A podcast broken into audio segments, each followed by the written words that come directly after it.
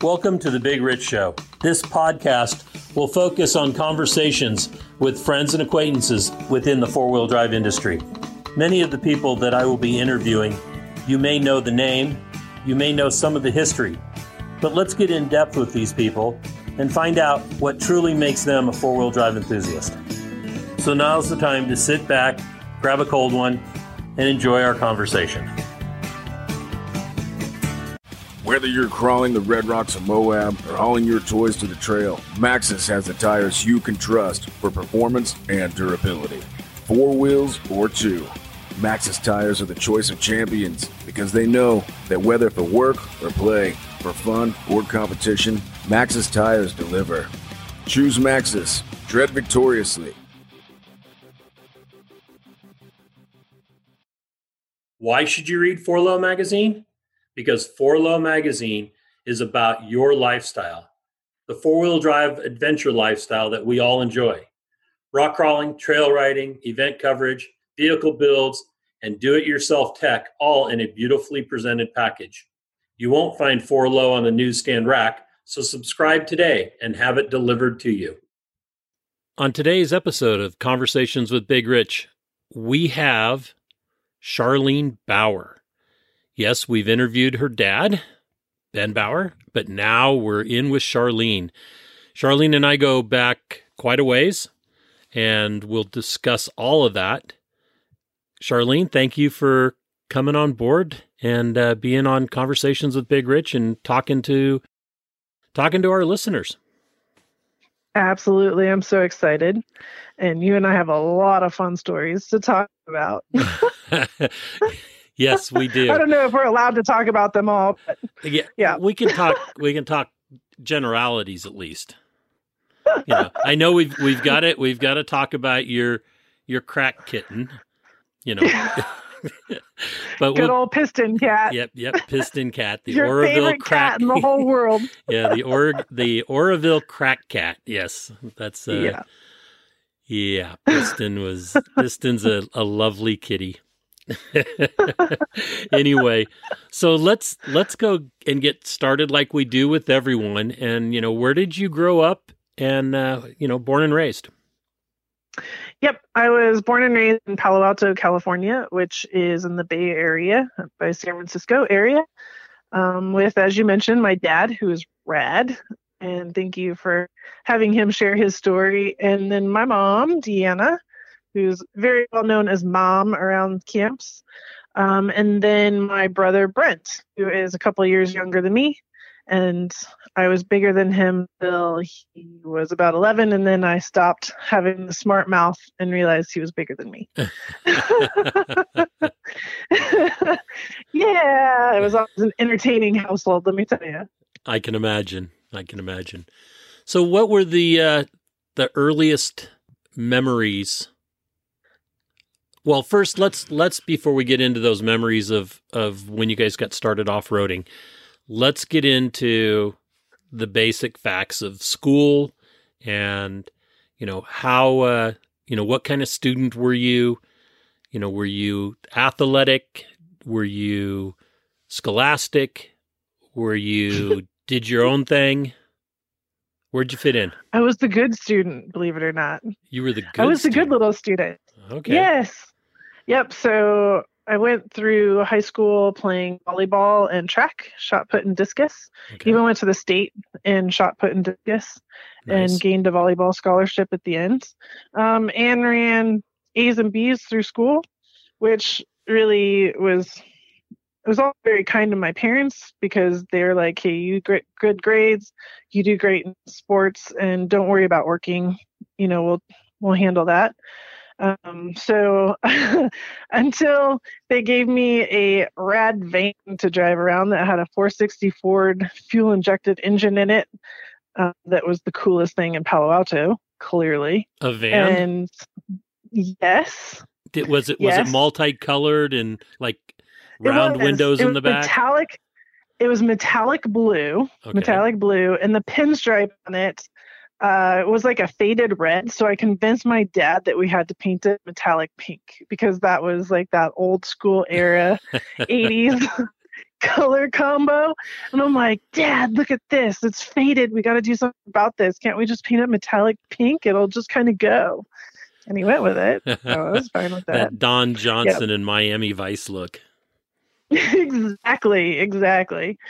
And so then uh, they realized how much fuel that was costing every day while I was going back and forth to school. So I finally got my very first ever four wheel drive, which was a Jeep Cherokee white one. So every time I see a white four door Jeep Cherokee running around town, I always my heart just goes out to it to have our XJ friends. Nice. Like heck yeah. So you're not yeah, an XJ My brother hater, got then. in trouble with it. I didn't. Oh, he got in trouble with it, huh? Yeah, I was the good kid. Yeah, you were the Remember, I was the good kid. yeah, my brother and I flip flopped that role um, in our mid twenties, but at the at that time, I was the good kid. Okay, he was the wild one. So you you you did shot put and discus and played volleyball. Volleyball is is a given because of your height. Yeah. And then no basketball? No, I'm too lazy to run up and down the court that much. and that's why you threw, that's why you were a thrower and not a runner. Okay. yeah. yeah, there's no way. I'm like, yeah, that's not me. but muscle and strength, you know me. Yes. That's me. Like, yeah. So muscle and strength, working out in the weight room. I um I worked out with all the football guys and yeah, it was great. Excellent. So what yeah. was what were some of the good memories back then? To do with off-roading was super fun as being a volleyball in the summertime my coach hated that I rode dirt bikes because, well, he doesn't want his athlete to get hurt riding a dirt bike and refused to let me ride dirt bikes during the season. And I don't know if you know me well enough to know you don't tell me no, right? that means that you're going to do it. And so it just really agitated me that he was telling me that I can go ride dirt bikes in the best part of the season, right there in the fall. And um, so one day, it was in August, it was during double days, and they were paving our street, and you couldn't move your car out, right? You're stuck with the pavement. and so I looked at my mom and I'm like, I don't know what to do right now. I, clearly, we didn't pre plan, or maybe I did a little bit. And I'm like, the only way I can get to practice right now is on my dirt bike. So either I don't go to practice and I get in trouble, or I pull the dirt bike out and take it, which they're dual sport bikes, right? right. They're XR6 grades that we were running 500 miles on the weekends. And so my mom's like, whatever. So I pushed it out, I got it out of the trailer, put some gear on, and uh, rode it up to Gunn High School to the gym and rup, rup, right outside the gym and parked it and my coach came out and gave me the most awesome look I'll never forget. like, are you serious right now, Charlene? I just kind of shrugged. I'm like, I had no choice. Either I ride this or I don't come. They're asphalting my street. Which one did you want? and so that kind of eliminated this whole conversation about me dirt biking when I wanted to. It's pretty rad. so you went to Gunn High School, huh? Yep. I, I, right. when I was in high school, we swam against Gunn. Oh yeah. Yeah, it was always awesome. they had a they had an invitational or something down there, or maybe we did mm-hmm. sectionals or something. But I remember swimming at Gunn. Yeah. Nice school. Yeah, it's a nice nice pool, nice yeah. school. So anyway, yeah. Um. so then, you guys rode dirt bikes a lot. Where were your favorite places to ride? Uh, so we rode Hollister occasionally just for that quick weekend, you know, quick day, quick weekend. And then our big rides were actually in Nevada. So my dad would take us over the hill and into Nevada with a bunch of his buddies and do two day runs. So they would always come up with some loop that they put together. Uh, huge miles though, big miles, all dirt, big, big motorcycles, and off we went. Uh, he, yeah. He, he talked about about hiding gas, gas cans. Yeah. So that you guys had enough yep. fuel. Or my mom would chase for us. My There mom would chase in the van. So we would have fuel and then have our bags at the end of the night The at the same van, that same van with the with no, no. no, it was Okay. different. no, that poor guy ended up at the crusher. It was such a sad day. It was really a sad day. So how many rows of seats did it have in it? That's the best way for it me was to an old ask. school van. It was a short, it was the short old school van. So it was it was a Ford, but um had the two front seats and the bench seat, and then a bed in the back. Was I would take it to Pismo Beach all the time. You could load up your quad. I loaded up my Banshee and would go out there for the weekend with friends or whatever. Okay. Yeah. yeah. So yeah, you think back to it. Man, those things we did were not intelligent all the time, were they? well, it But fun. they were fun and Yeah. you know there the thing is is that nowadays I really feel I feel sorry for the youth of America nowadays. We had so many more freedoms Yeah. when we were kids and the you know the United States has just gotten out of control and you know you can't you can't allow kids to do the things that we did. Uh, and that and that's Yeah. a shame. That really is.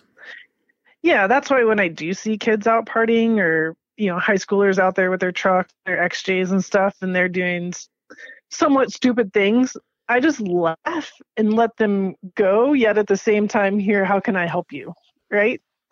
Like, how can I help you be better right now? Because you're actually one of the ones that gets it, and I want to support that. Right.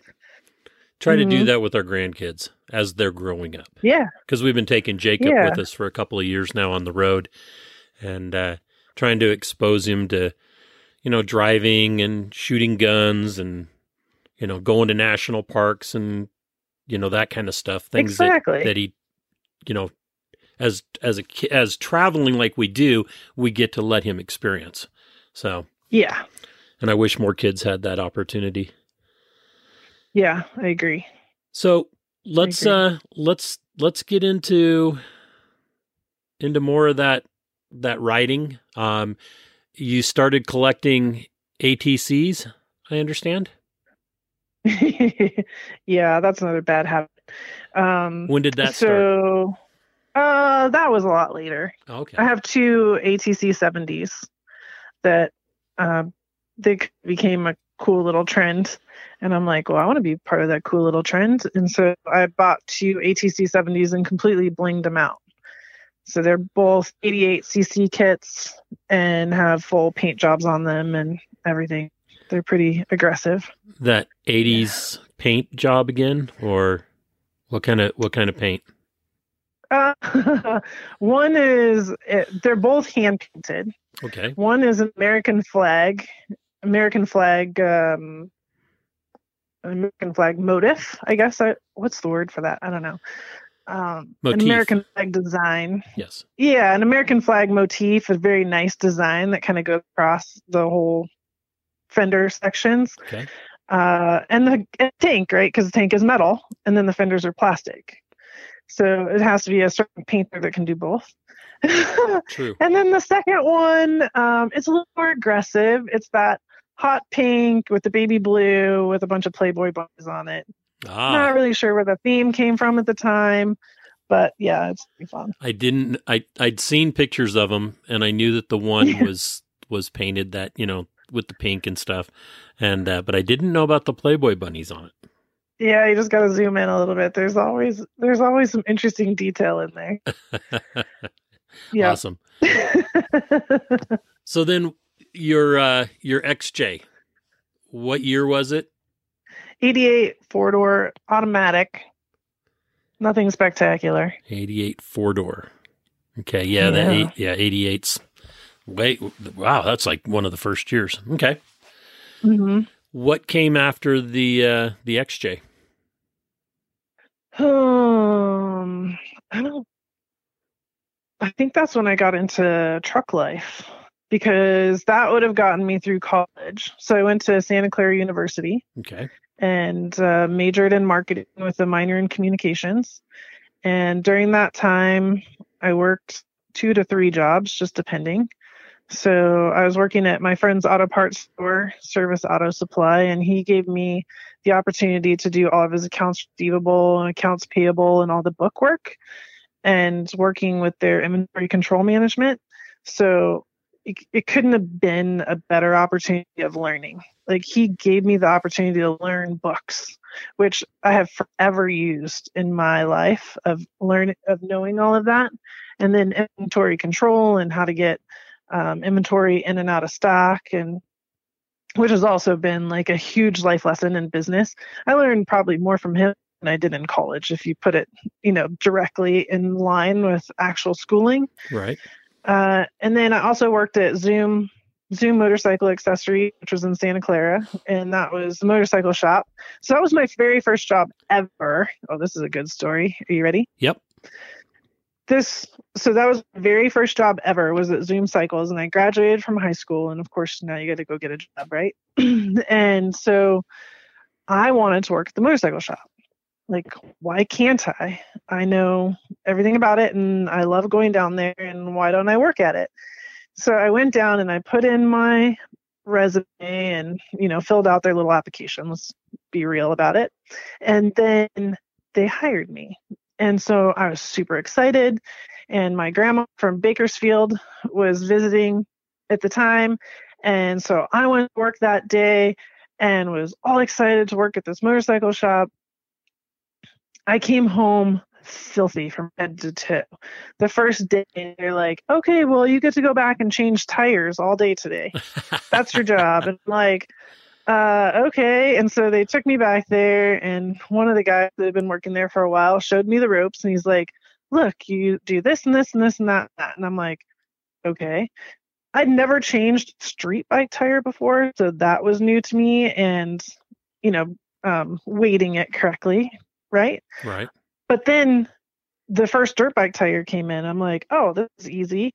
And he's like, watch this. And he put it up on this machine, and bam, bam, bam, this motorcycle tire was fixed and done and ready to go off. And I'm like, wait a second, you don't have to do it on a bucket in the yard on the grass on your knees.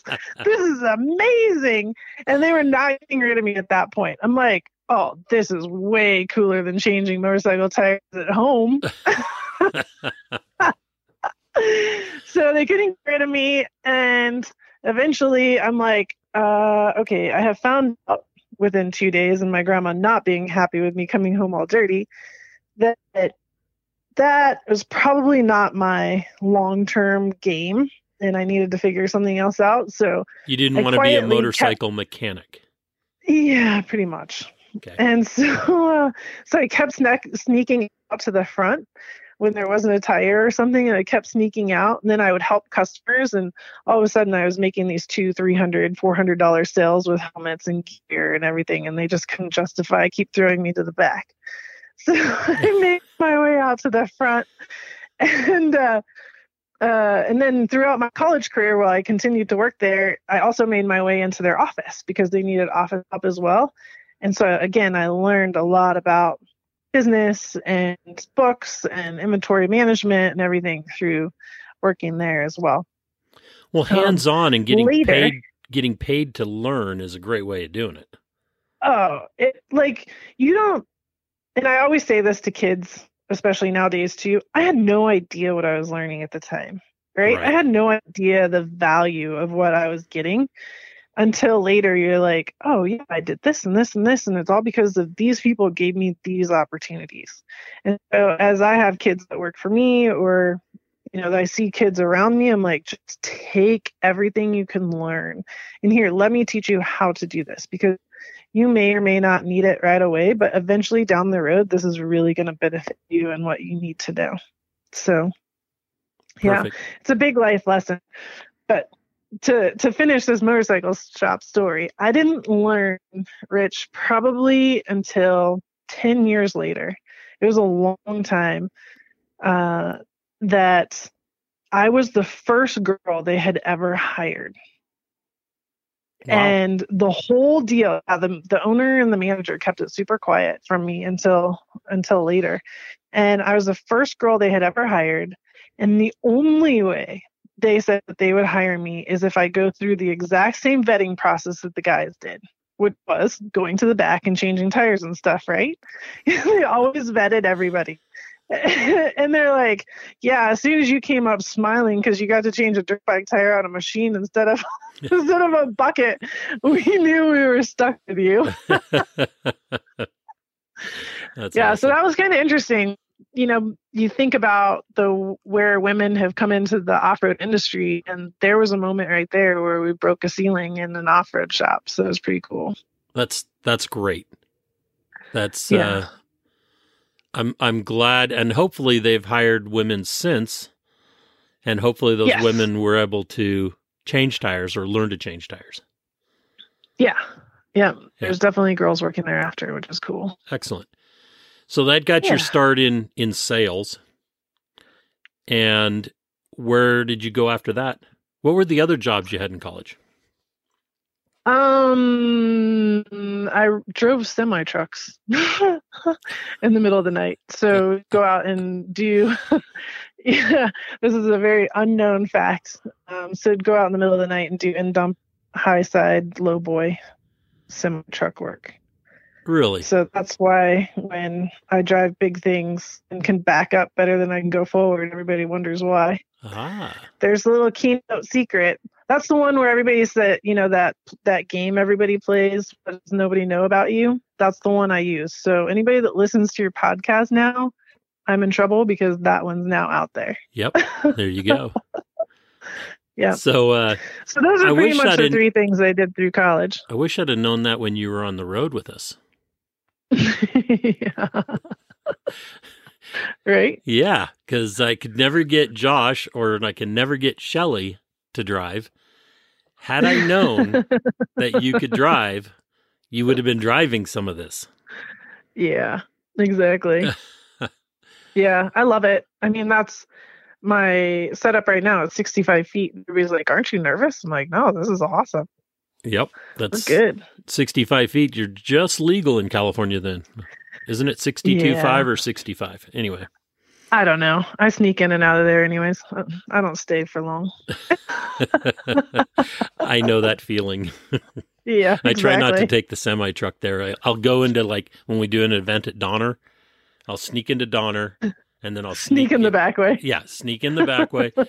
I don't mind going they they it's almost like they know me going through the Truckee California truck stop. Yeah. I mean, I I just go past the scales and then yeah. go into the semi line, and then the one time the the uh, the guy goes, uh, you know, bill of lading, and I said, no, no, I'm a I'm a motorhome. And they go, this is a motorhome, and I said, yeah, you know, see, look at the windows, look at the propane tanks and the shitter pipes. And the guy goes, "Oh, yeah, okay, you want to check it out? Pretty yeah. rad." And he goes, "Okay, that's fine." He goes, "Oh, by the way, you have a highway patrolman with his lights on behind you." And I'm like, "Okay, great." So I start to pull over, and then the the highway patrolman comes up alongside of me with his window down, and he goes, "You're good, thanks," and just takes off because he read, you know, he ran the plates or or you know saw that we were an RV, yeah, and then so he let me go. Yeah. So now I just blow through there, and they never stop me. That was like the first time years ago. Nice. Yeah. Nice. Arkansas nice. is where well, I get stopped all the time. They're becoming a little more common. Yes. True. So that's helpful. So okay, so then you worked at the bike sh- at the motorcycle shop and in college, right? Yeah, so I yeah, I graduated college. Okay. and um, with these fancy degrees and this, you know, really nice plaque I have in my office and thought I was going to get a real job. Um, and I was going to be a marketing professional uh, for a computer company that did inventory control management in the automotive industry, which yeah. is I was super familiar with it through working at Service Auto. And Y2K was coming up. So this is 99. I graduated in 99 from college, and Y2K was coming up. And so they hired me specifically to take on this Y2K project. And I'm like, oh, this is to be great. This is to, I mean, this is what I've been working for. I'm to wear mini skirts and high heels to work every day. And um, do this rad marketing program. So committed and worked through Y2K and quit. I'm like, me working in Orange County in high heels and miniskirts is not for me. That's just about as bad as me changing tires every day. This is not going to happen. so, uh, luckily, through a group of my dad's friends and my friends in the motorcycle industry, uh, got a job with the owner of Chaparral Motorsports, Dave Damron. And uh, so I went into his office one day and he interviewed me and got a job as uh, the the uh, mail order manager. Okay. So Chaparral Motorsports is the largest motorcycle and motorsports shop in the country. And at the time, and I'm still sure now, but I don't know for sure as far as their their um, ship outs go, but among the top of the motorcycle companies that does mail order. And at the time, you know, mail order was a catalog goes out and you call in and you order. Back in 19 or 2000, now we're in 2000. We made it through Y2K, by the way. Nobody crashed. Yeah. And uh, yeah, so I got this job, him, and did the mail order manager. And so it, my desk was right outside his office. And it stressed me out, right? Like you're answering all these all these people's calls that are I'm manager, so if anybody that's taking a call has a question, they have to come ask me. It's right in front of the owner's office. And this is not a small establishment. Like this is a big deal. Right. There's 30 something people working in this mail order house. And I'm like, oh my gosh. So one day he calls me into his office and it was within like two weeks. And he's like, uh, so I want you to go out on the floor and go walk around the shop and the store. Just spend the day out there. And I just want you to come back and tell me what you see. I'm like, okay. And so I went out and hung out in the store all day and he came back at the end of the day and he's like, Well, what'd you see? in typical Charlene fashion, I'm like, Well, do you want me to tell you the truth or do you want me to tell you what you want to know? And he's like, I want you to tell me the truth. And I'm like, Your parts department is not paying attention to their customers and it's very obvious and pretty challenging. He's like, Sounds good. You're in charge tomorrow. And so I became the parts manager of Chaparral Motorsports. And I had about 20 guys from the age of 16 to 65 working for me, and two girls. And for the next four years, we just made a significant difference and did all kinds of interesting and awesome things and built a wholesale department for them and all kinds of things. So, again, it was big. The whole process was big. It was really awesome. And I learned a ton from Dave and his business strategy. And as they continued to grow their building, uh, he also gave me the accessories manager job, which was on the floor. So okay. all of the clothing, if you've ever been there, ever have a chance to stop, you just need to stop. Like it's insane how amazing this motorcycle shop is. And I, I said I can't do it. I'm like, I can't do it. I can't be parts and accessories. Like it's a seven line dealership for just the side, and then the accessory side is me chasing kids that are supposed to be working the floor, helping customers out of the racks from chit chatting with their friends. This was before text messaging was a thing. I don't even know how they do it now. and um, so like, yeah, yeah, you need to hire somebody else for that job. Like, let me continue to be successful here. So it was a great experience. Chaparral was really awesome. And uh, launched me into ended up having to go back to the bay go back home for a couple years. So that launched me into east bay motorsports okay. which i was their parts manager there and helped out with a lot of big programs there including hot boats. So that was um, i ran their hot boat program and their marketing program for um, monster trucks and supercross. Oh wow. Okay Yep. So that was a lot of fun. So educate me, educate me on hashtag never bored, right? Yeah, exactly. So educate me on on hot boats. Are those um, the small like um, Yamaha type? No, no. they're the 38 foot dual oh. engine. Oh, okay. radness. Oh, all right. Have Havasu style boats. Disco oh, okay. Bay. I mean, yeah. we would launch them out of Disco Bay. Okay. All right. That yeah, makes that so, makes sense. Yeah, the owner got into those and he's like, Here, Arlene, we need to start selling these. And you're the only one that I knows how to drive one. And I'm like, Okay, no problem. Let's do this. Because I just come from Southern Cal where that was part of my lifestyle. So I'm like, All right, let's go play. Well, excellent. Yeah, I was taking customers out on um, out on drives so that they could see if they wanted to buy their next two hundred thousand dollar boat. Buy another house. Yeah. Yeah, why not? I mean, I thought it was cool. It was a great job. um, was that yeah, before and, the housing downturn? Uh, yeah, we're this is still like 2004 ish. Okay. So we're we're just about there, yeah.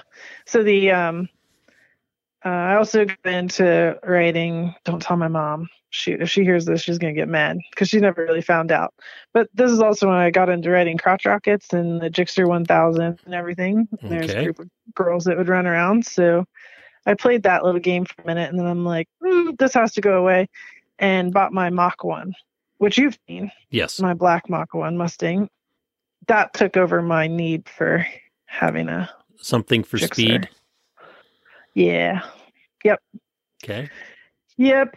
Um yeah, so after 10 years in retail management, I said I've had enough. Uh, if anybody's worked retail, you absolutely understand that comment because the you know no matter what level of management you're in when when you're 10 at that time $10 an hour employees call in sick, you're the one working. Yes. So it was an amazing opportunity to bankroll, but it was not an amazing opportunity to live a life. And, you know, regardless of all these awesome opportunities that my bosses gave me to be successful, it was time to get out of retail. Like it, I was over it. I understand. Um, so I hate retail. Yeah. Yeah. Like I have so much respect for service managers because I was one. I'm like, oh boy, I did that for a week and a half while my service manager was sick. And I'm like, uh uh-uh. uh nope, never again. I will always support you. like, nobody is happy when they call you, are they? He's like, nope. so you learn a lot. Like, you learn respect for different people's jobs and different people's personalities and things that happen. True um, which I think has made me a much better person in the bigger picture. But it doesn't mean I have to do it for a living anymore. Right. So after cust- after dealing with the customers on retail side, where'd you move to next? Yeah, so I took six months off. This oh. was the oh. fun part. Okay. So um, during that time when I was at East Bay, uh, I had that's when I had built those two ATC 70s. Okay. I had built those up, and then my Banshee got all blinged out to match my one, the red, white, and blue ATC 70. So everything was blinged out, everything was running great, everything was red, but I couldn't go anywhere, right? Because I was working all the time.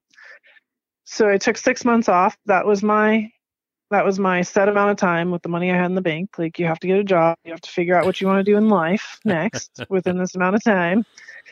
And so I picked up my truck to my trailer same trailer I have today, and that you always the same trailer I had with you, but a different truck. It was my brother's truck, the '97 F350, okay.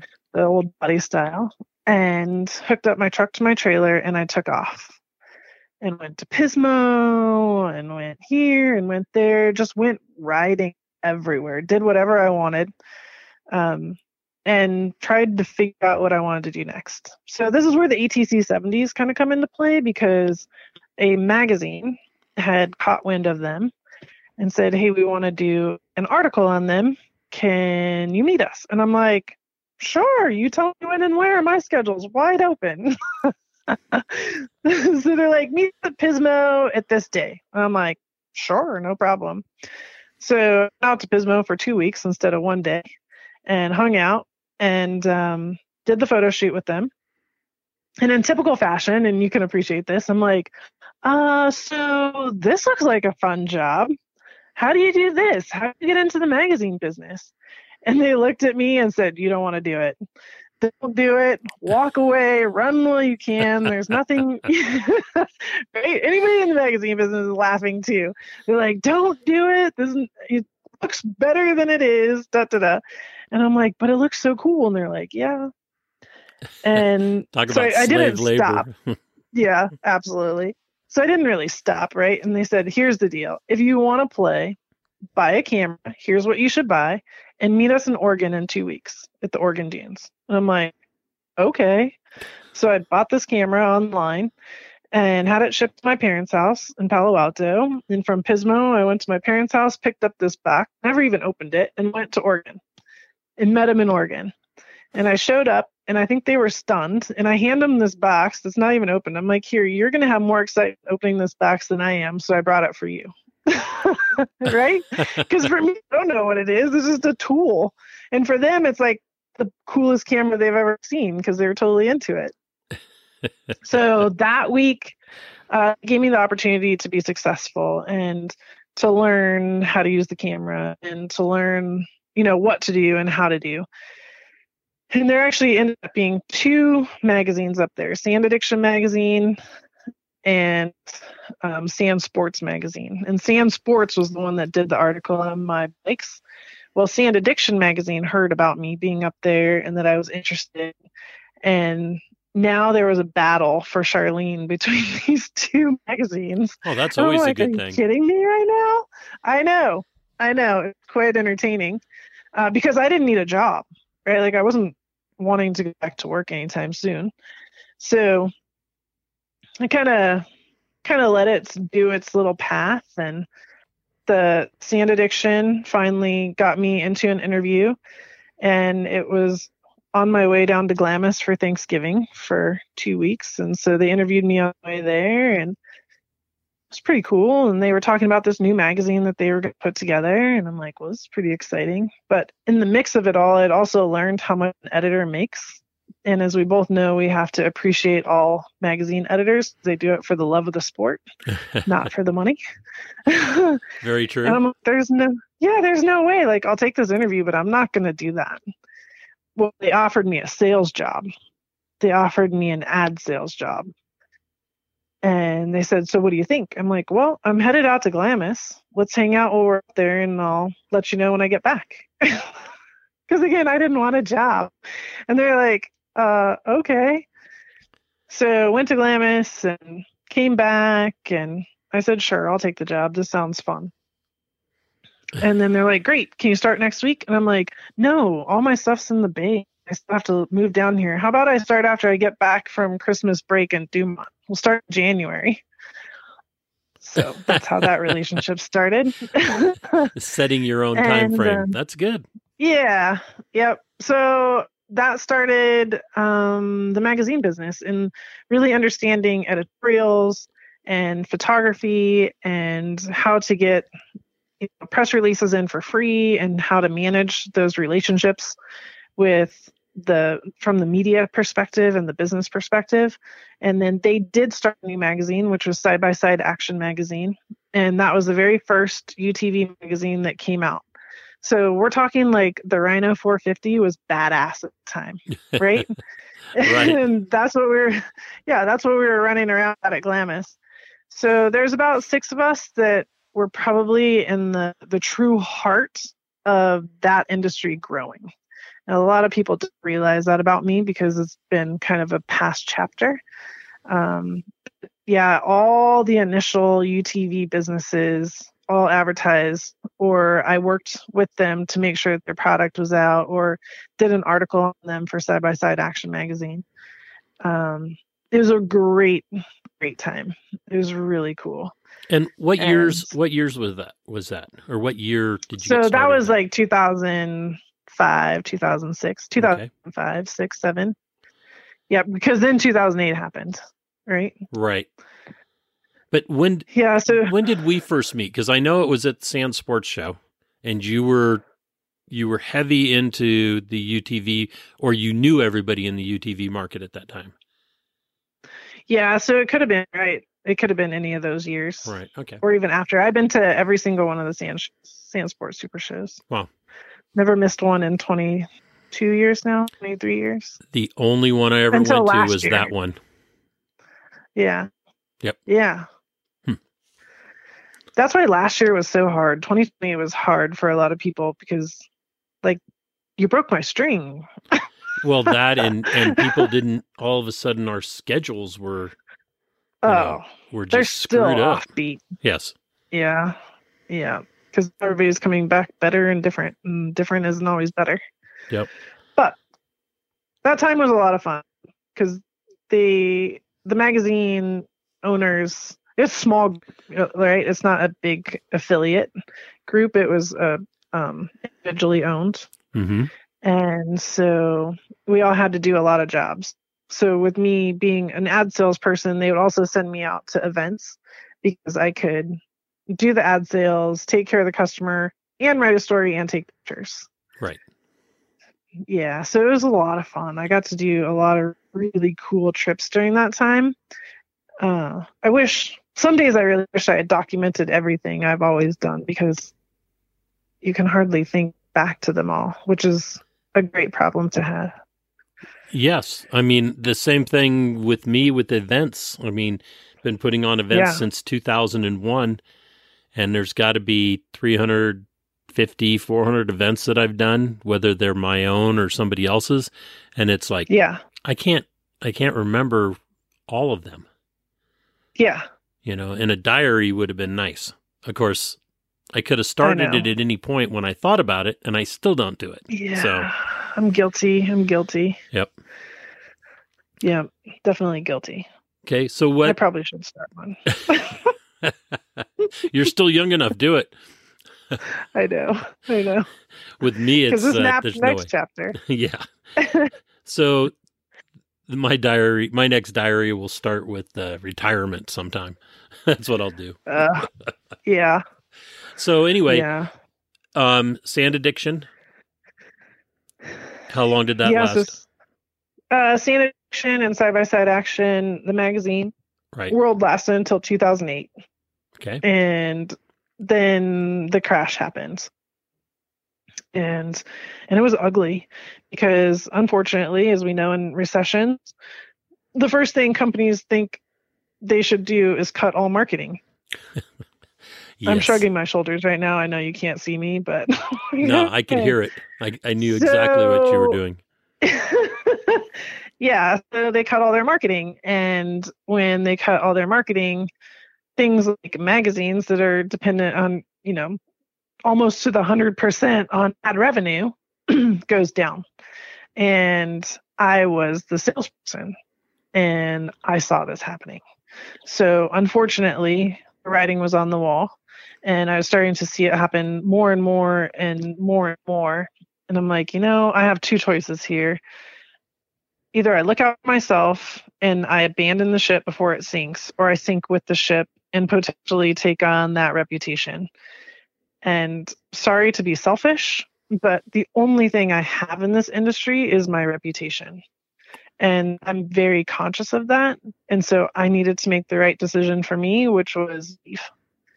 Uh, and A, I either had a better pick at trying to find another job in the industry, which was questionable at the time, or what do you do?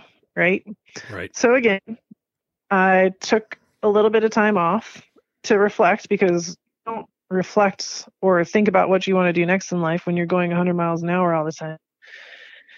And all my friends, all my family, not all my family, all my friends were very supportive and saying, You need to start your own business. You need to start your own business. And I'm like, But what do I do? That's, I, you know, I'm not good enough. I'm not good enough to start my own business. I don't know what to do. What what should I do?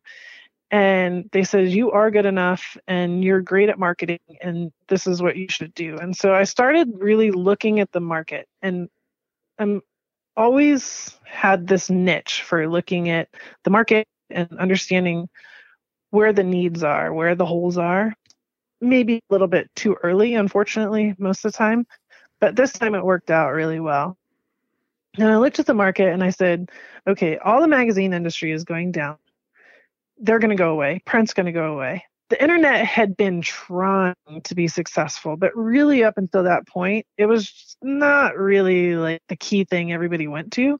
It was just starting to be something. Like Facebook really wasn't even around yet. Right. MySpace was rad. oh yeah, everybody's friend Tom. Yeah. Yeah. but Facebook wasn't around yet. And so I started looking at it and I said, Well, I have all these relationships. I know all these people that are about ready to start websites because that's what editors would go do. But they don't understand that in the internet, you have to have fresh content every single day or you're going to be dead. Nobody's going to keep coming back. And I know how pictures work and I know how press releases work. And I also found out through the grapevine when I couldn't get press releases from companies that they were paying like $500, $800 for a press release and then having to pay somebody else for a picture. I'm like, oh my gosh. So I did what any good business owner would do. I started my own business sitting on my parents' floor trying to figure out how to use Photoshop for the first time ever and create a logo that has stuck with me for now 13 years. Okay. And um, undercut the market 100%. And I came in and I said, I'm going to start doing press releases and pictures for $150. Who wants one? And just started building it up and building it up and building it up. And that's how I started Bauer Motorsports Media. It was very raw, very on the gas. And you know, then it took uh, Jeff Mello introducing me to Dave Cole and Jeff Knoll, who were in now their first year of King of the Hammers. They had just had their initial one where it was just racing for beer, and they were ready to take it to the next level. And just like, you need to meet this girl, you need to be a part, you know, you need to have her help you out.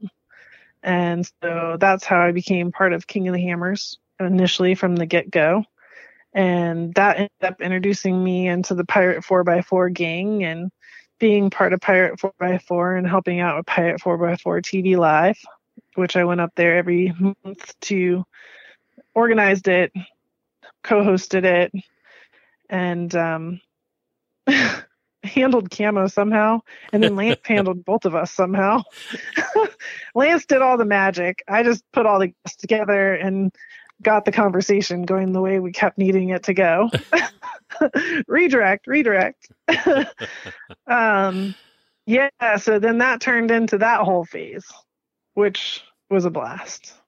I mean, every piece of my life has been a blast, and so thankful for my job opportunities. Um, which also then turned me on to you and We Rock, and ended up traveling with you guys for, gosh, a couple years least. Yep. And all kinds of comedy and chaos there. and the crack um, cat. Yeah, and poor Piston from Oroville.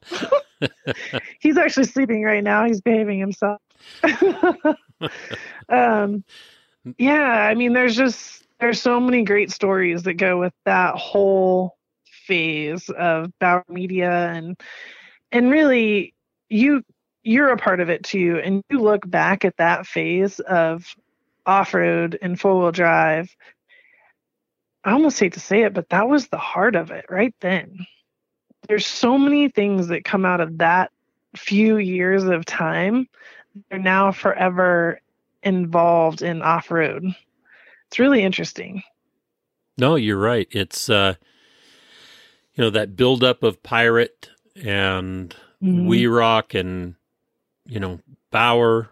I mean, all of it, um, you know, really came of age, you might say. You know, we were, our yeah. events were really big before the recession, and then we had to rebuild it. Yeah. Because yeah, the recession did. just about killed us. Yeah. Yeah. Yeah. And the and the media exposure that then we were to do through through the internet now that didn't cost us any money, right? Cost us a little bit. Right. Um, and the videos, uh, I mean, when I started Bauer Media, I could not tell you today that, oh, yeah, by the way, I have about 900 videos on my YouTube channel. Have you checked them out? like, and I self taught myself every single thing of that element.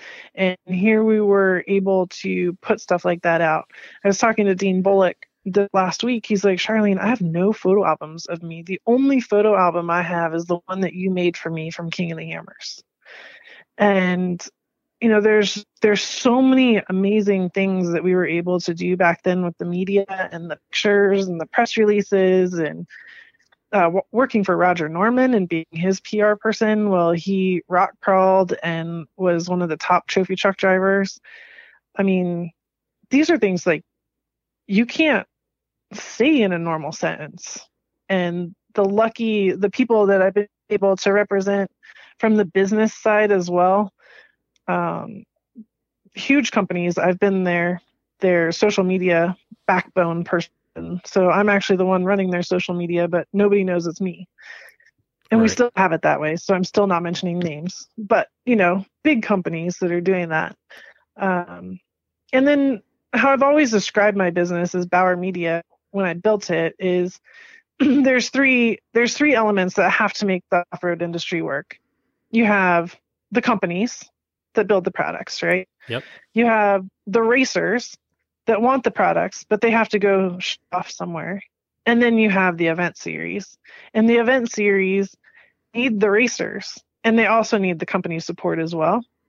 Right. And so what I did is I put myself right in the middle of the three and was able to work with companies like Raceline Wheels and put together an awesome support system for all their racers. And so now I'm working with all of their racers but at the same time supporting the event series while I'm on site at your event or at King of the Hammers or at you know the desert races at the score races and everything else so that we could be on site and actually produce that content for the drivers and the companies and um, yeah the hustle was real you saw me oh yeah you saw me burning rubber on the tires like you're everywhere so for about oh geez two three years, I basically lived on the road in my trailer and truck and trailer.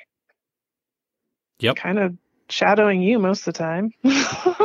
Correct. I remember when you when you rode with us because your truck got broken into from Oroville. Oh, I was wondering if you're going to bring that story up. yeah, that was not that was that was not a that was not a Charlene happy happy story. No, that was probably um, so that was a moment in time where I got to make a decision if I wanted to continue Bauer Media or not. And there's been like two of them, right? Okay. and that was definitely one of them. And that was the one where I was on my way to Oroville of all the fine places that we went. And I stopped to meet with a racer and I par- always park truck and trailer in a populated area, but I had just parked it off enough apparently where somebody thought that they needed to break into it and scavenge everything. Happened to be my laptops and my hard drives and of my content that I had that I carried around because I don't know, I'm weird. I always thought, well, if my if anything starts to burn down, I'm grabbing my backpack that has, and even to this day, I do the same thing. I'm grabbing my backpack that has my laptop in it, my purse, and my cats, and we're out. Nothing else matters, right? But the laptops and the hard drive, it's like you can't replace them. Right. So what that happened on a Wednesday, Thursday, and I was headed to the event. Lance uh, from Pirate 4x4 covered me, brought me a laptop so I could go live for Pirate that weekend during the events. And right afterwards, we were headed, you and Shelly and Josh and I were headed to Tennessee to go to the Grand Nationals, right? Was it the Grand and, Nationals or was it the event after the uh or the tornado came through here? Uh, it was the event after the tornado. Yeah. Yeah. They just had a tornado there. And I was at the bottom of my bottom. Right. And I remember you slept for like four days. Yeah, because I took I took um what did I took? I took nighttime cold medicine. I told Shelly, I'm like, I'm gonna take nighttime pills and I'm taking I'm taking Josh's bed and just don't don't bother me. I don't know what to do because the hustle was so hard and so extreme that that's what I needed. There's no way I could make a conscious decision unless I had had sleep. And so I took that time. Well, you drove us across country to sleep. And I woke up when we got to Tennessee, maybe the state before. I don't know. We rebuilt. I got another laptop. I apologized to a bunch of people because they didn't have their content anymore. Right. It was awful. It was a crash. And um and we rebuilt and we came back and we did other cool things and I don't know. I don't think it was long after that that uh, I ended up in We Rock here in Arizona.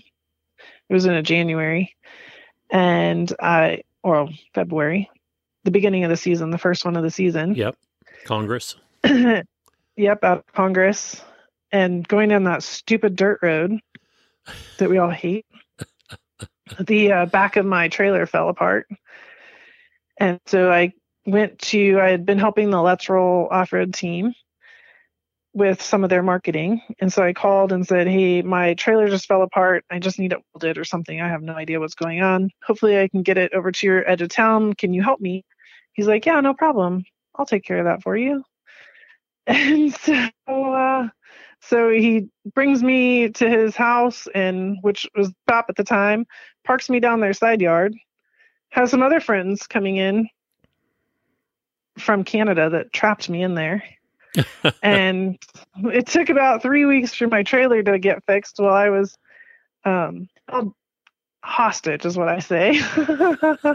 held hostage in Arizona, which was not a problem because it was an amazing place to be in February. It was awesome. I was looking for a place to stop and make a home, and um, there happened to be a cute boy involved. So I decided to stay in Arizona. Yeah. So I left here for six weeks because I had a six week trip, which was going back to LA, doing a bunch of doing a bunch of events. Uh, we had to do something in Reno, and then it was straight to Easter Jeep Safari. I don't remember all the events, but like weekend, weekend, weekend, weekends, and that's how my friends would go. So halfway between um, Reno and Easter Jeep, in the fine town of Elko, Nevada. my truck then blew another head gasket. And I'm like, I'm done.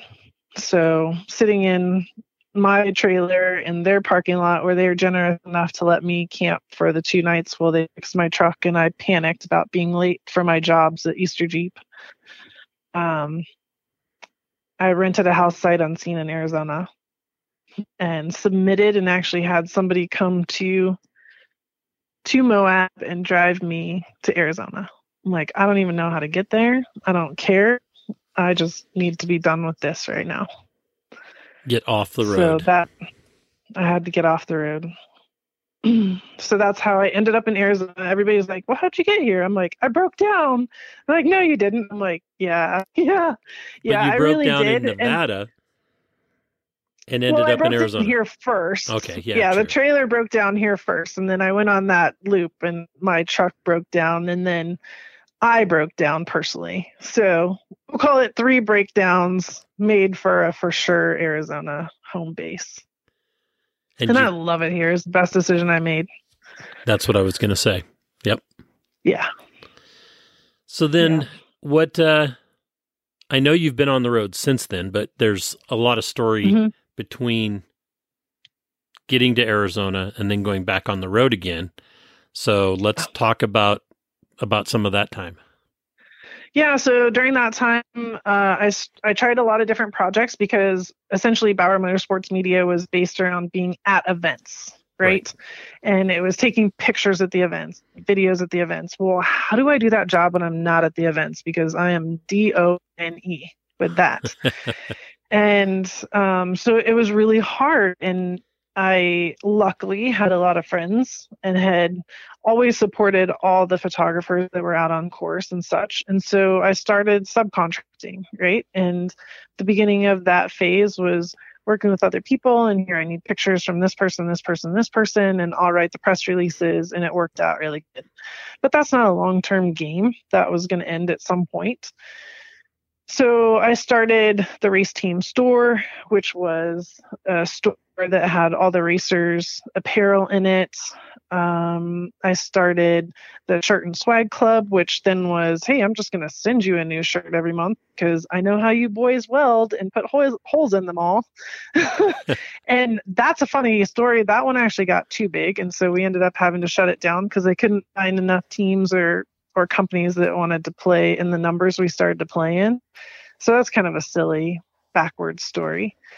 And then I'd all I'd had I'm not just a girl, which was my shirt and clothing line for pretty much the beginning of time since Bauer Media started, but put some more effort into that and put some more designs out.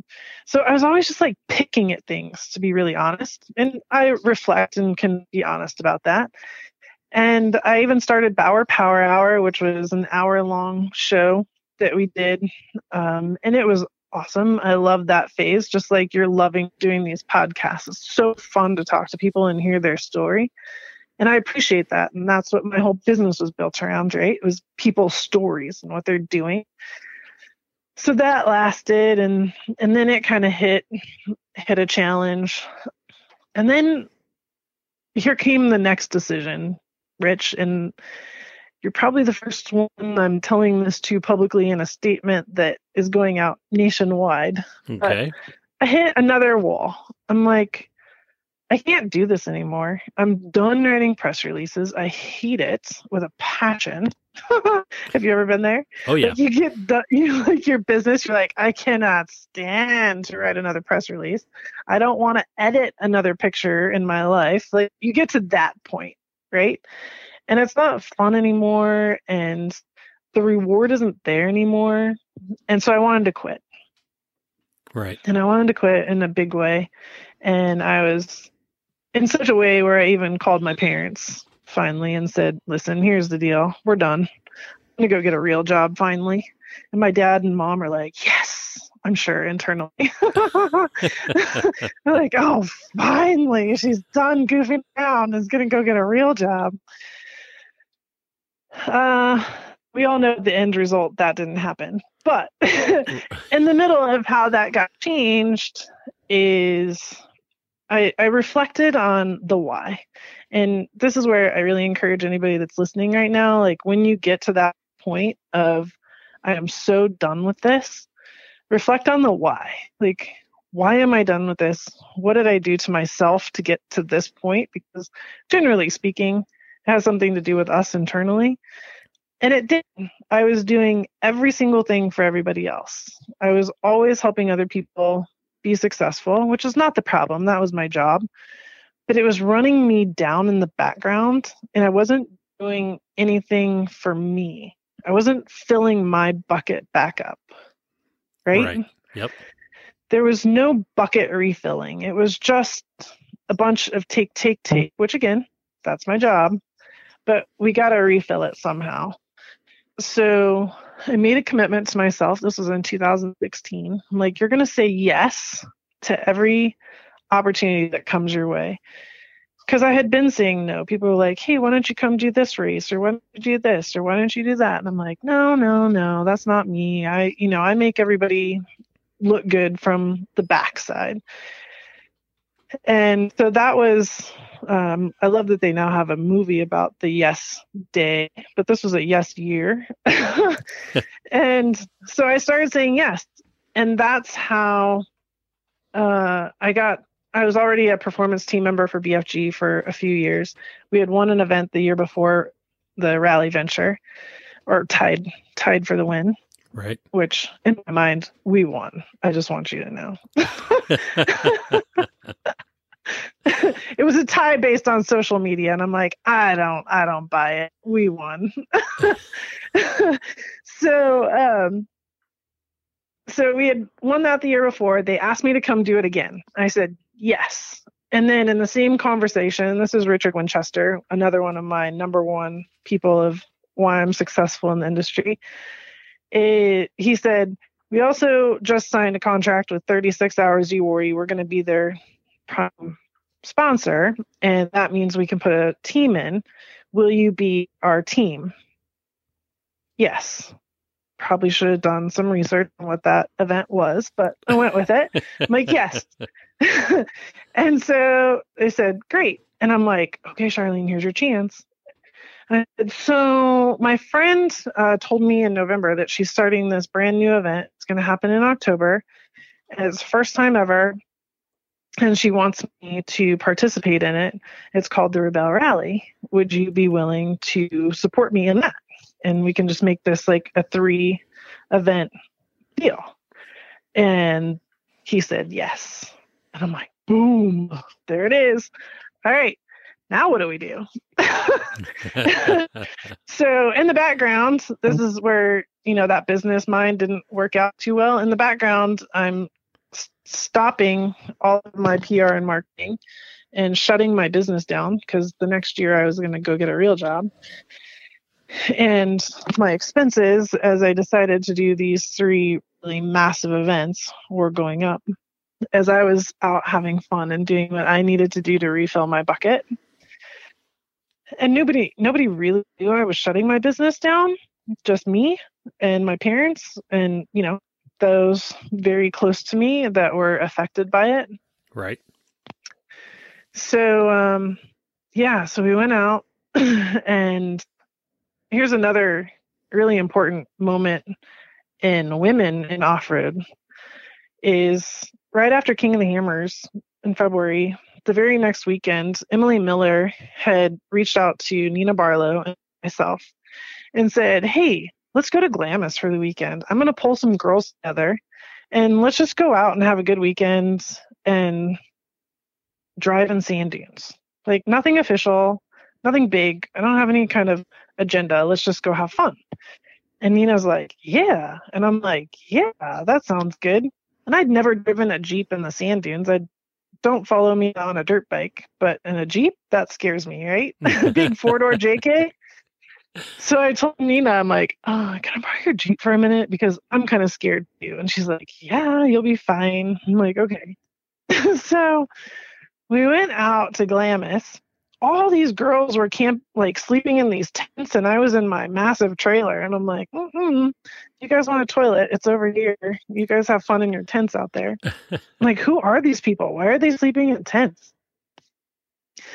So that right there rich honestly is the beginning of a massive era of women in motors and off-road also in this segment and I can I can pull it back to that because from there Emily Miller went on to be a rad owner of the Rebelle Rally, right? Yep. What it is today. You're a part of it. Like look how awesome it is.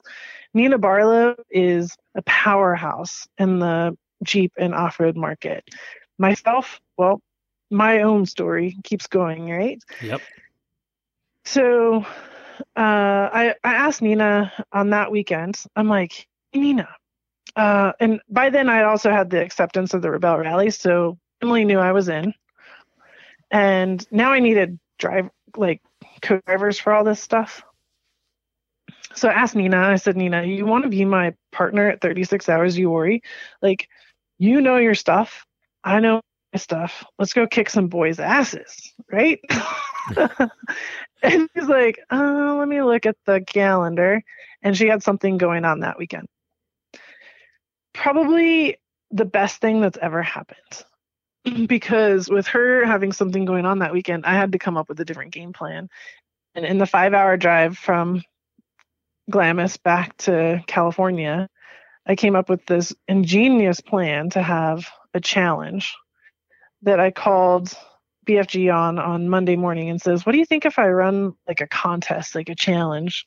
Girls have to enter, and then they can be my co-driver." And I said, "Whatever you want to do, Charlene, we're 100% behind you." So that's what was the very first ever ladies co-driver challenge. In two and a half weeks, when we went out to Moab, Utah, I, launched it at our first ever ladies network get together, which Jesse Combs and I co hosted. I'm like, hey, Jesse, I'm going to have this event.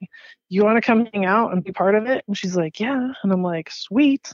So that started our annual event there in Moab. And uh, like, talk about timing of everything, right? and so then I announced that we had 91 women from around the country enter to be our my co-driver, and luckily I had a plan of how that was all going to work out. And you needed three co-drivers, right? I needed three. And literally, Rich, all I really wanted was 10 people to enter so I could find three that had enough vacation time to hang out with me, right? Like, I don't care about anything else. But yeah, it was amazing. And I'm like, where did all these girls come from? What's happening right now? Like, how is this working? What's going on? I don't get it. And it took me a long time to figure it out, but they all want the same thing, right? And I was very open, like, hey, I need something. That means you all probably need something too. Let's do this together. I don't care if we win.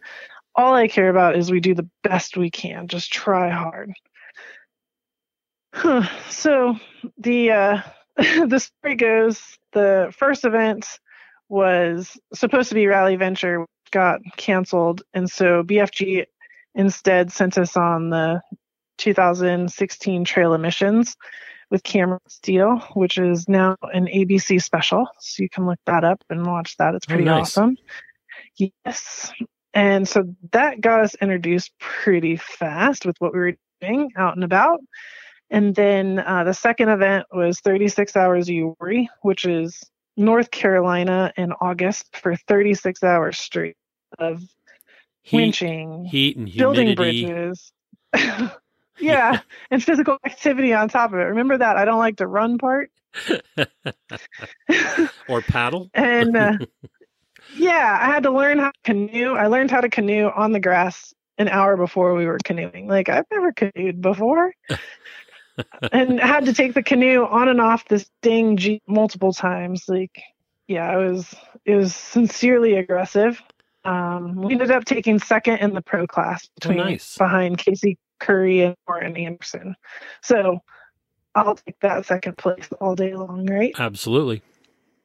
Yeah, those those two together are are a machine. Um, and then, and and these are with with contest winners, right? Again, just girls, right? Just girls, not handpicked, nothing that end, just girls, girls wanting to live their life. And all I asked is we did the best we could. so we're coming into October, and October is always a month for understanding when the you know um, when the contracts are coming out for the next year, right? For a business. Yep. And SEMA comes in November and and so forth. And so around the end of September, I started letting some of my key people know that hey, listen, I'm shutting Bauer Media down and I appreciate you very much, but please don't suggest me to anybody. Like I don't want to have to tell them no. Just just don't even bring my name up. So Barbara was one of my calls, and I told her this. And I says, "Yeah, I'm going to shut it down." And she's like, "You know, Charlene, you just need to take a deep breath. You just need to breathe." Typical Barbara. Are you serious right now? I know, right? I'm like, "Are you serious right now? You're telling me to breathe? I've been breathing for years, and this is not working out anymore." we're done.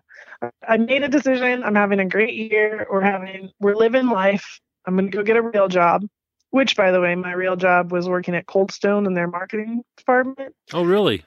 Headquarters. Yeah, their headquarters is down the street. One oh. day I might actually work there. We'll see. But, that was what you were going to do? oh, yeah. Okay. Yeah, that was my goal job. Mm-hmm.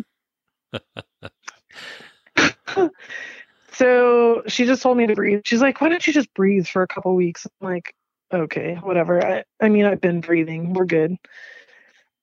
so we're prepping for the Rebelle Rally and getting everything together and getting it going, uh, which is quite the feat in itself. And so two weeks later, uh, Barbara calls me and she says, Hi, Charlene. This is Barbara Rainey calling on behalf of the Off Road Motorsports Hall of Fame. And I'd like to let you know that you've been nominated as the Rising Star in the industry category. And I'm like, Are you serious right now? And she's like, Yes. I'm like, Did you know this two weeks ago? She's like, Yes. I'm like, Oh my gosh. I'm like, Now what do I do? Right? Yep. And so I called my parents and I said, I got good news and bad news. Which one do you want? And I always make my parents talk to me at the same time because I only have to talk, tell the story once.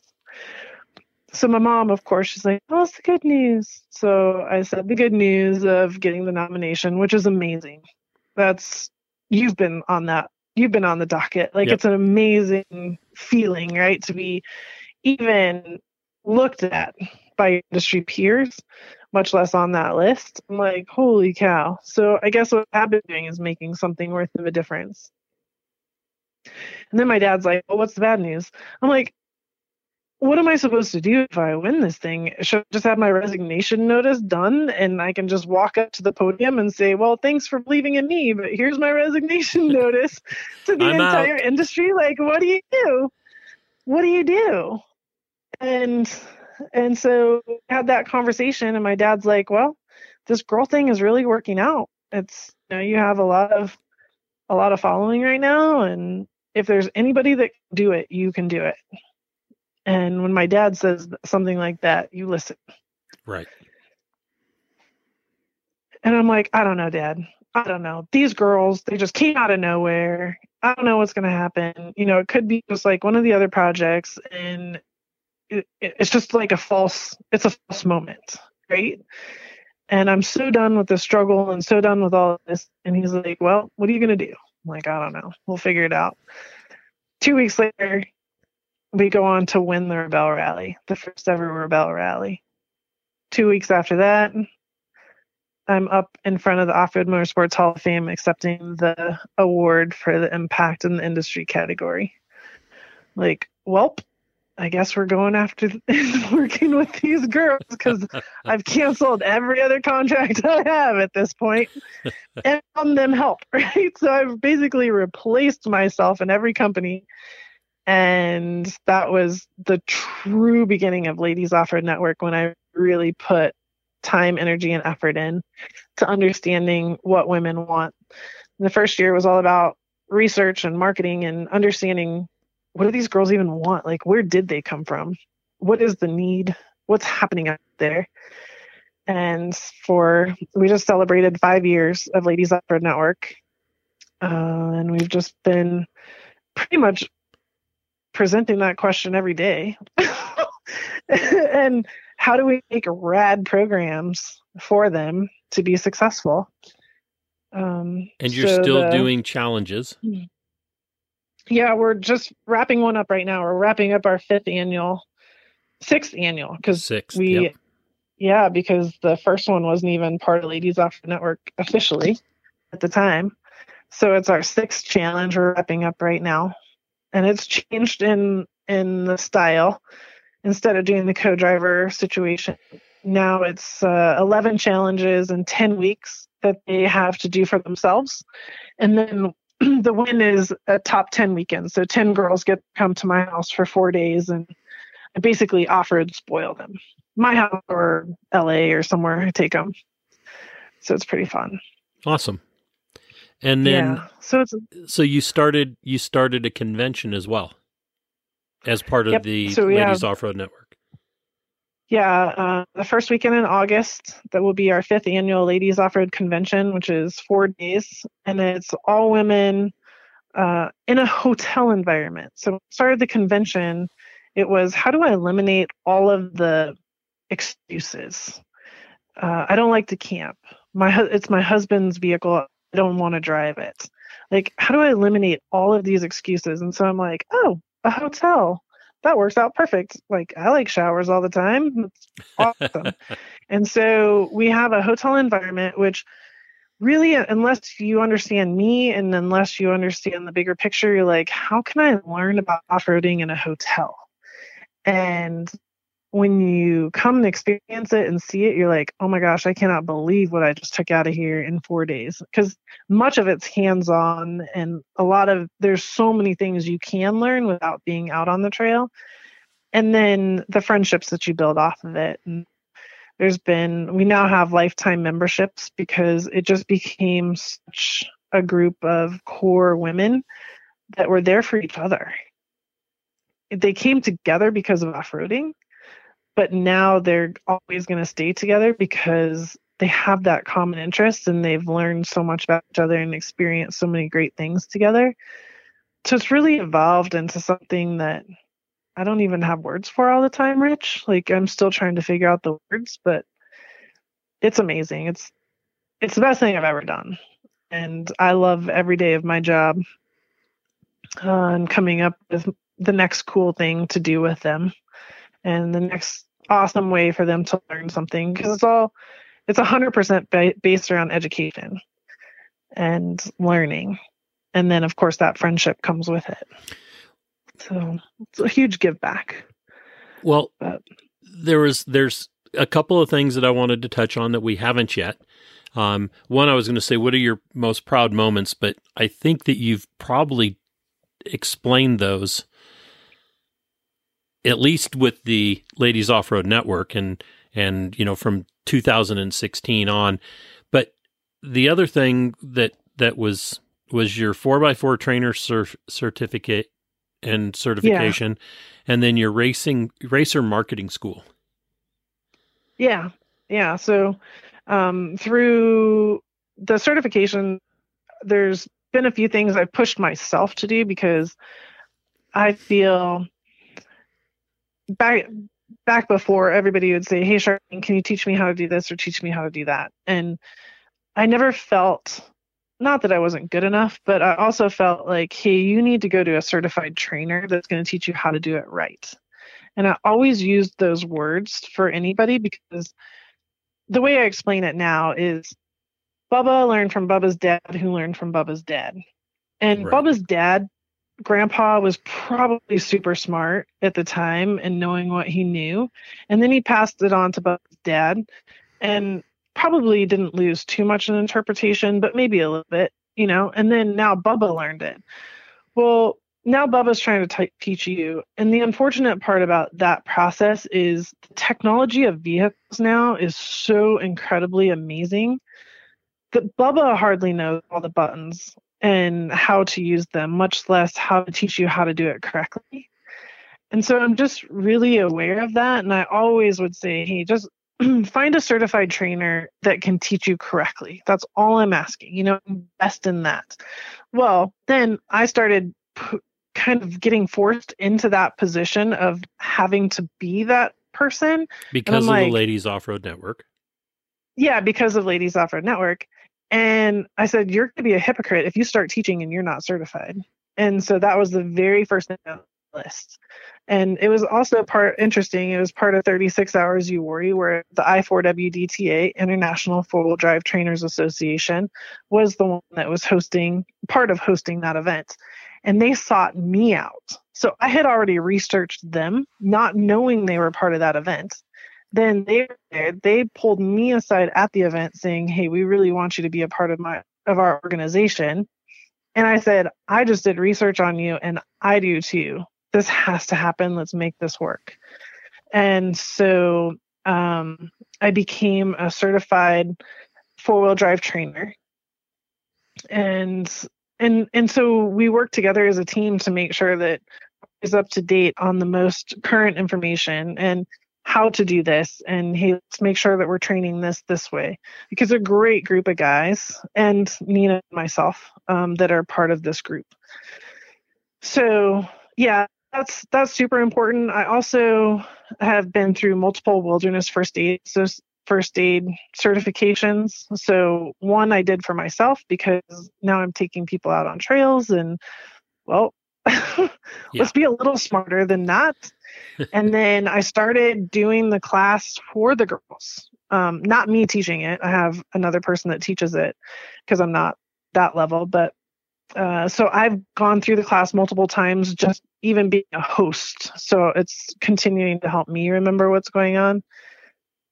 Um, yeah, and then I do a lot of committee stuff as well. So I'm on the SEMA, SBN, SEMA Businesswomen Network committee where we're really working with all the SEMA companies and helping the women be successful within their groups.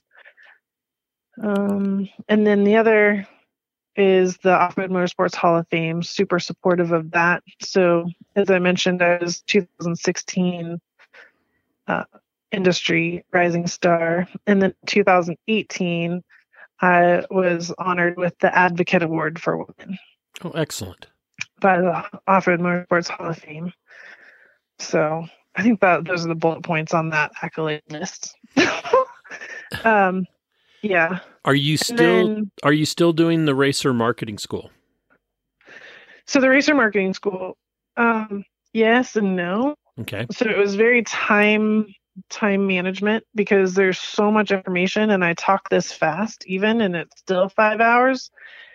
Um, and so I started a, a program called Bauer Academy, which is an online schooling system. Good. And I have been working at putting the racer marketing school into that academy so that anybody can take it at any time. And it's about halfway done. And I've been working, continually working at it.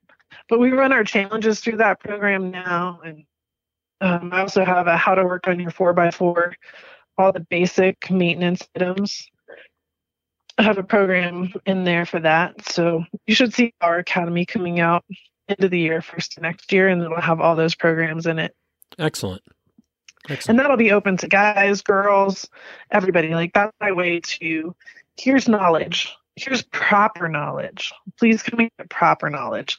Like we all use YouTube for education. I would lie if I didn't say I didn't use it also all the time. But is it right? And is our source correct? And so this is a situation where, yeah, you're going to have to pay a little bit, but guaranteed this is the way to do it correctly and safely. So good. Yeah. And then the racer marketing school is still a passion. Just helping racers be successful through through all their marketing. I it's amazing because people will come up to me and go, "Oops, you know, hey, I've I've got a, you know, I'm taking a picture. Somebody's taking a picture of their car and they've got their window net out, you know, and they flip it in and said, "Oh, you know, Charlene would be mad at me." I love it. I love it. That makes that makes me so happy. It actually, and then the other thing happens is I start watching a like a live feed from somewhere, or at the King of the Hammers last year, I was walking the starting lines, right, and all these window nets were out. And I'm like, oh my gosh, I've been gone too long. These boys need to get in shape around here. uh, yep. So for anybody that's listening right now and you don't understand what we're talking about, here's your pro tip for the day and how you can help your friends. When your window net is out and it is flopped out of the car, 90% of the time your main sponsor is right there on your door panel and you are covering your main sponsor partner.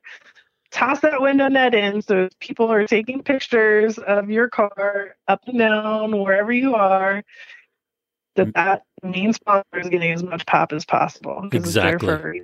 every time that window net is down it needs to be down on the inside of the vehicle not inside on the outside. Of the vehicle. Correct. Yep. And if you have window nets on both sides make sure they're both in same thing yep. yeah absolutely I well, is there awesome. is there anything that you can think of that we haven't touched bases on? I don't know. I appreciate you for letting me ramble. Oh no, it's been great. It's been great. Oh, I know what I wanted to ask, but I didn't I write say, it This down. is my story, but you have a lot of stories for me too. Well, the... we kept it on the PG tonight. Oh yeah, and that's a good thing. so okay. well, this this might get us out of that. Um, Baja. Oh. Oh, Baja. The trip where you went down and you had Little Rich, Eric Anderson, and Jesse oh, Combs with you. Oh my God. I don't know if I can tell that story. well, you kept you guys so kept Little Rich died. out of jail, right? oh my God, yes, I did. In La Paz. So none of us died. uh, the truck came back in one piece, but I just saw Little Rich admit after multiple years that something was wrong with the truck, and Lance never even knew about it. um, we laughed so hard. We were completely delirious because it was a point to point race. So it was a point to point race. Uh, Lance was Roger Norman. And yep. yep. So Roger Norman was the trophy truck, and it was a point to point race. Lance Clifford, Pirate Four x Four, was co-driving, and uh, we were the chase team, and I was responsible for running all of the Pirate 4x4 live coverage of the Baja 1000, which nobody understands. Number one, how difficult it is to run live coverage, how difficult it is to run live co- coverage in a country like Mexico with no internet or anything else. And then the the degree of which we were running live coverage at the time was unheard of like we were streaming, we were getting videos up, we were getting pictures up. It was it was an awesome time in live coverage and just pushing the boundaries. Lance would always push the boundaries, and I'd be like, "Okay," he's like, "This is what we need." I'm like, "Okay, uh, I can do that. Like I can do it, but I need the team to be doing it too." So, Little Rich was our driver, and uh, Mustard Dog Eric Anderson was part of that team and being a part of the driver driver situation and everything. Security. And somehow Jessi Combs got into the truck too. I don't remember how exactly she wound up. I think it just became like a, hey, Jessi needs a ride. Let's take her with us. And I'm like, okay, sounds good. Um, and to explain Jessi and Maya's relationship for people that don't understand, like we've been friends for a long time and we always laugh because we would talk in the background and we, there's very few girls that you can talk to and relate to the off-road industry and understand what's going on and understand also the challenges of being in the light of everybody right like right. what you do matters and how you act represents not just ourselves but girls in the whole industry and etc so her and i had a great relationship and our teasing thing was Baja was one of them. We've slept in more beds together than we had boyfriends, right? we would always end up like in Baja. Here we are, two girls. We were in the same bed together all the time. and uh, a lot of our trips were like that. We were always doing weird stuff. So this was one of those times. And yes, the chaos was real. I can't really tell all the stories. It probably definitely would not be a good thing, but there is a video out there from Mustard Dog. It surfaces about every year. He pops it on the internet that we put together of us racing down this one little road because he can't race, and it's hysterical. Um, Jessi, we kept in control. She's she's like a little blonde that just runs all over the pits, and I'm like, oh God, get in the truck, we gotta go. and um, Yes, Rich got super drunk after not sleeping for two days when we got to the finish line at the celebration party. And uh, yeah, I had to do some fast talking to in keep English. Him out of jail. I refused, to, I refused to speak Spanish to the cops and uh, some fast movements and some embarrassing moments for Little Rich, but we kept him out of jail. And it's forever our laugh. Like it's hysterical so even I've hired Rich to Little Rich to take me down to Mexico after that, and and another trip that we had as a driver.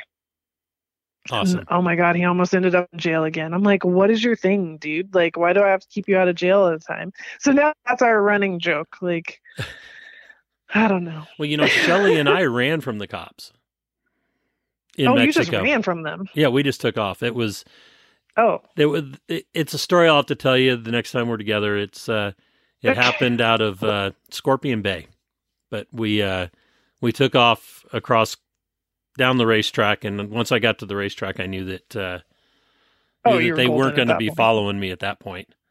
Went yeah. through La Purisima and then over to Buenaventura, and then that's when Shelly stepped on the on the Stingray, and oh my god, yes. it, it turned into one of those. Oh my gosh! But you know, you know how Mexico is? yeah, that is. Turned into Baja. Yes. Yeah, Baja happened. Baja happened. Yes. Well, Charlene, what? Yeah, there's so many stories from Baja that shouldn't come back. Is there anything on the horizon that you can share?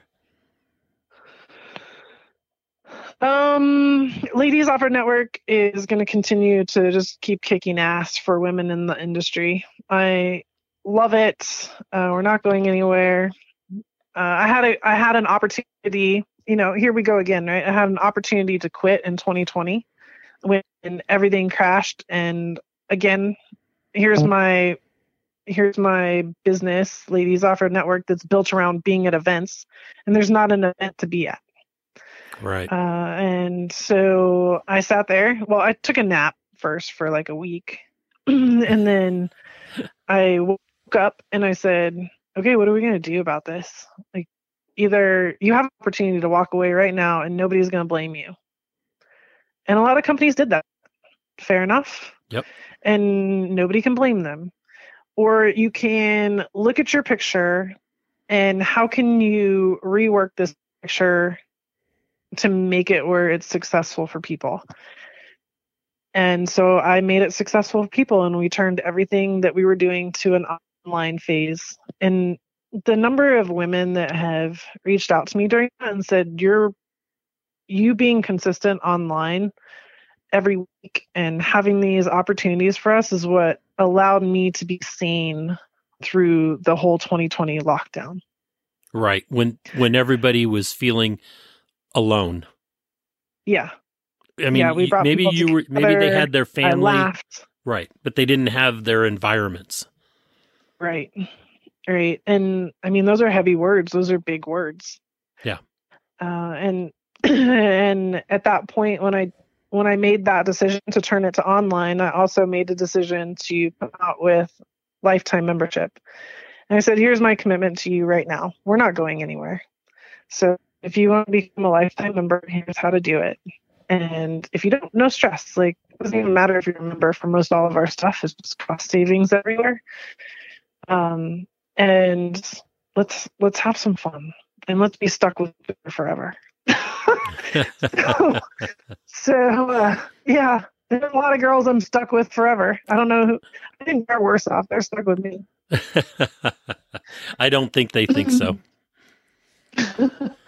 yeah, so we have um, I have some trainings coming up. We did in 2019. I did. I went back out on the road. That's what you were trying to have me say at one point. Yep. and I did go back out on the road in 2019. 2018, I took one month, and all the people on the East Coast that said, "Oh, Ladies Off Road Network's a West Coast. You never come to the East Coast." I called them out and came to the East Coast for a month in 2018. Uh, did 24 stops at Four Wheel Parts for the five-hour class, and it proved to be really well received. And so uh, in 2019, when my life changed and I had a release of time, I just said, you know what, I'm gonna go on the road this year. Bought a diesel pusher and hooked up my my trailer and my Jeep to the diesel pusher and off I went for six months and did 75 stops around the country at Four Wheel Parts, teaching a five hour class to thousands of women and men. There are men that come to the class as well. It was hugely rewarding and amazing. So I don't foresee that in my future again, but we are doing smaller. I was going to ask. Smaller little tours.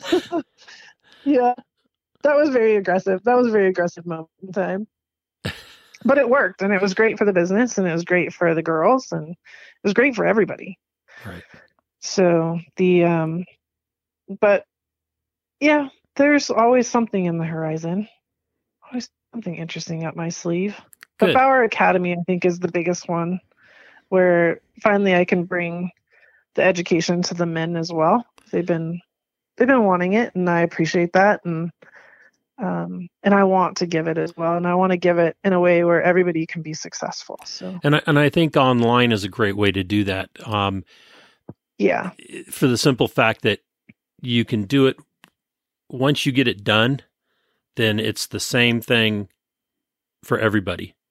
And then you just have to update it as things as things change, but you don't have to do you know, you don't have to do it individually 5 hours um, you know, once a month or something like that. So I think in the long run it's it's it's much better.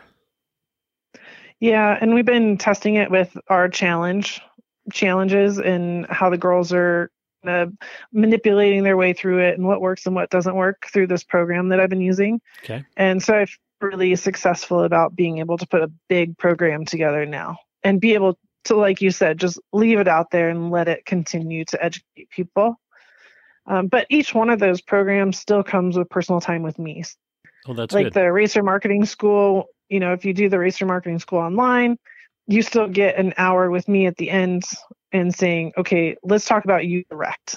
Like, what's your, you know, let's do your one on one with your specific information. Now that you've learned all this and you know the questions I'm going to ask and know what needs to be expected of you, how can we put your program together? Perfect. So, yeah. So there's still the personalization to it. I think you, I don't want to lose that. That's my hardest part about going online. Right. And probably why I fight it is because I just I love being with the people and how can I answer your question and make it right for you? Because at the end of the day, that's that's what's going to be the best element for them. Perfect. I think that's uh, I think that's a great place to to call it quits on this conversation. I I think you, you've brought a lot of information, um, not only about yourself but what you're doing now with the Ladies Off Road Network and the challenges and and the convention and everything. And I think that's uh, I think that all the ladies out there. I'm going to say this, men. If you have a girlfriend or a wife that you want more involved with off road, have her check out the Ladies Off Road Network. Yeah, yeah, and and even the ladies that are that are high high high educated or have lots of time right in off-roading, um, they love Ladies Off Road Network also because it's their people. You know, it's the people that understand what they're actually saying now instead of just sitting around talking about nails. Yep.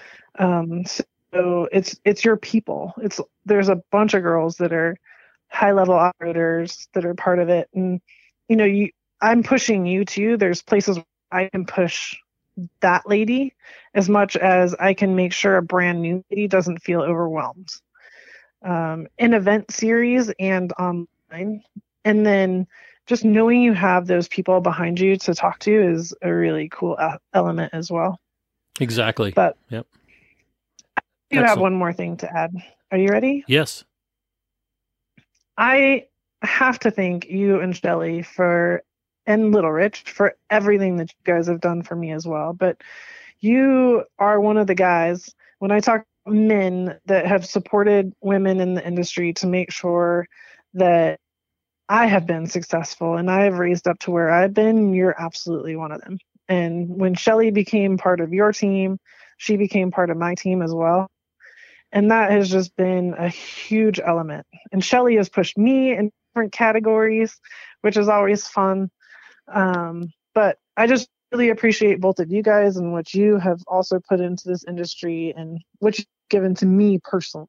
So well, there's, it's there's a lot of history there. Yes. And I love every every moment of it has been rewarding for me. And I hope it has been as entertaining for you. Absolutely. Absolutely. Entertaining is one way yes. to put it. Yes. No, it's been it's been great and thank you thank you for that. Um you know, we we love I got into this whole thing because I love the sport. And then yep, I became exactly. I, I loved the people that were involved in the sport. And I didn't want to see the sport disappear and the companies that that uh that were that got it, you know, that that grew because of the sport of, you know, especially rock crawling. And I just, you know, I don't ever want to see it go away, the sport or, you know, the the rock crawling or four-wheel drive off-road, any of that. But uh yeah. you know, eventually things will change for for me or us and you know that'll uh you know like I tell everybody I've been doing this for 21 years I'm 63. You do the math. I'm not going to be doing it at yeah. 84. It just ain't going to happen. Yeah. So, you know, eventually, um, you know, somebody else will have to pick up the reins and we'll see when that happens. So, yeah. So I tell people, um, well, my numbers are 27 years this year. Okay. In the off road industry, working in in every category, and people don't realize that until you hear the story like today. Yep. Um, so 27 years working in the off road industry, 12 years as Bower Media, nine with I'm Not Just a Girl, and now five is Ladies Off Road Network. And um, it's, it's so rewarding. And yes, I absolutely buy this blonde a lot. it's rewarding and it's also the most challenging thing I think I've ever done in my life. But yes. um but it's worth it's it's worth it. And I continue to tell myself that and as you know, and and I think you do the same thing like you're rewarded by people telling you what a great experience they had at your events and that because of them competing at your event this happened or that happened I've watched you. Like you're rewarded by that. That's what yes. gets continues to make you come back. Right? It's for us. It's not about the money. Let's be real about this. And that's the same way that I am too. Like I'm rewarded when a girl texts me and says, "I made it off the Eugene Pass with it raining." My husband put me in the driver's seat because I had more experience than he did at that point. And I told him what I needed because I took your class and I knew what I needed. Like that's rewarding. You know, knowing that you're giving people the tools to be successful and the the life experiences to be awesome. And that's what you do as well. So as we always say keep it up. Hashtag never bored. Absolutely. so thank you again thank you. for for coming on board and being a and agreeing to being a guest on here and sharing things that you hadn't shared before. So I appreciate that. It's uh, yep. I think that's the first refreshing. time anybody really heard I was going to quit. Then yeah, I I've told it locally, but not nationally. So right, and I've I've heard it. I mean, because we were one of your clients, so you yeah. were part of it. Yep. Well, Charlene, I want to say thank you again, and may all of your endeavors be successful for whatever you try to do.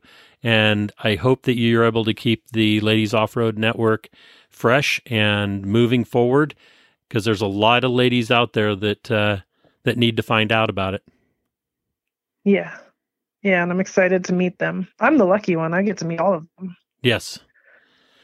Well, thank you so much. All right, thank you, Rich. I appreciate you. Okay, talk to you later. If you enjoy these podcasts, please give us a rating. Share some feedback with us via Facebook or Instagram, and share our link among your friends who might be like minded. Well, that brings this episode to an end. Hope you enjoyed it. We'll catch you next week with Conversations with Big Rich. Thank you very much.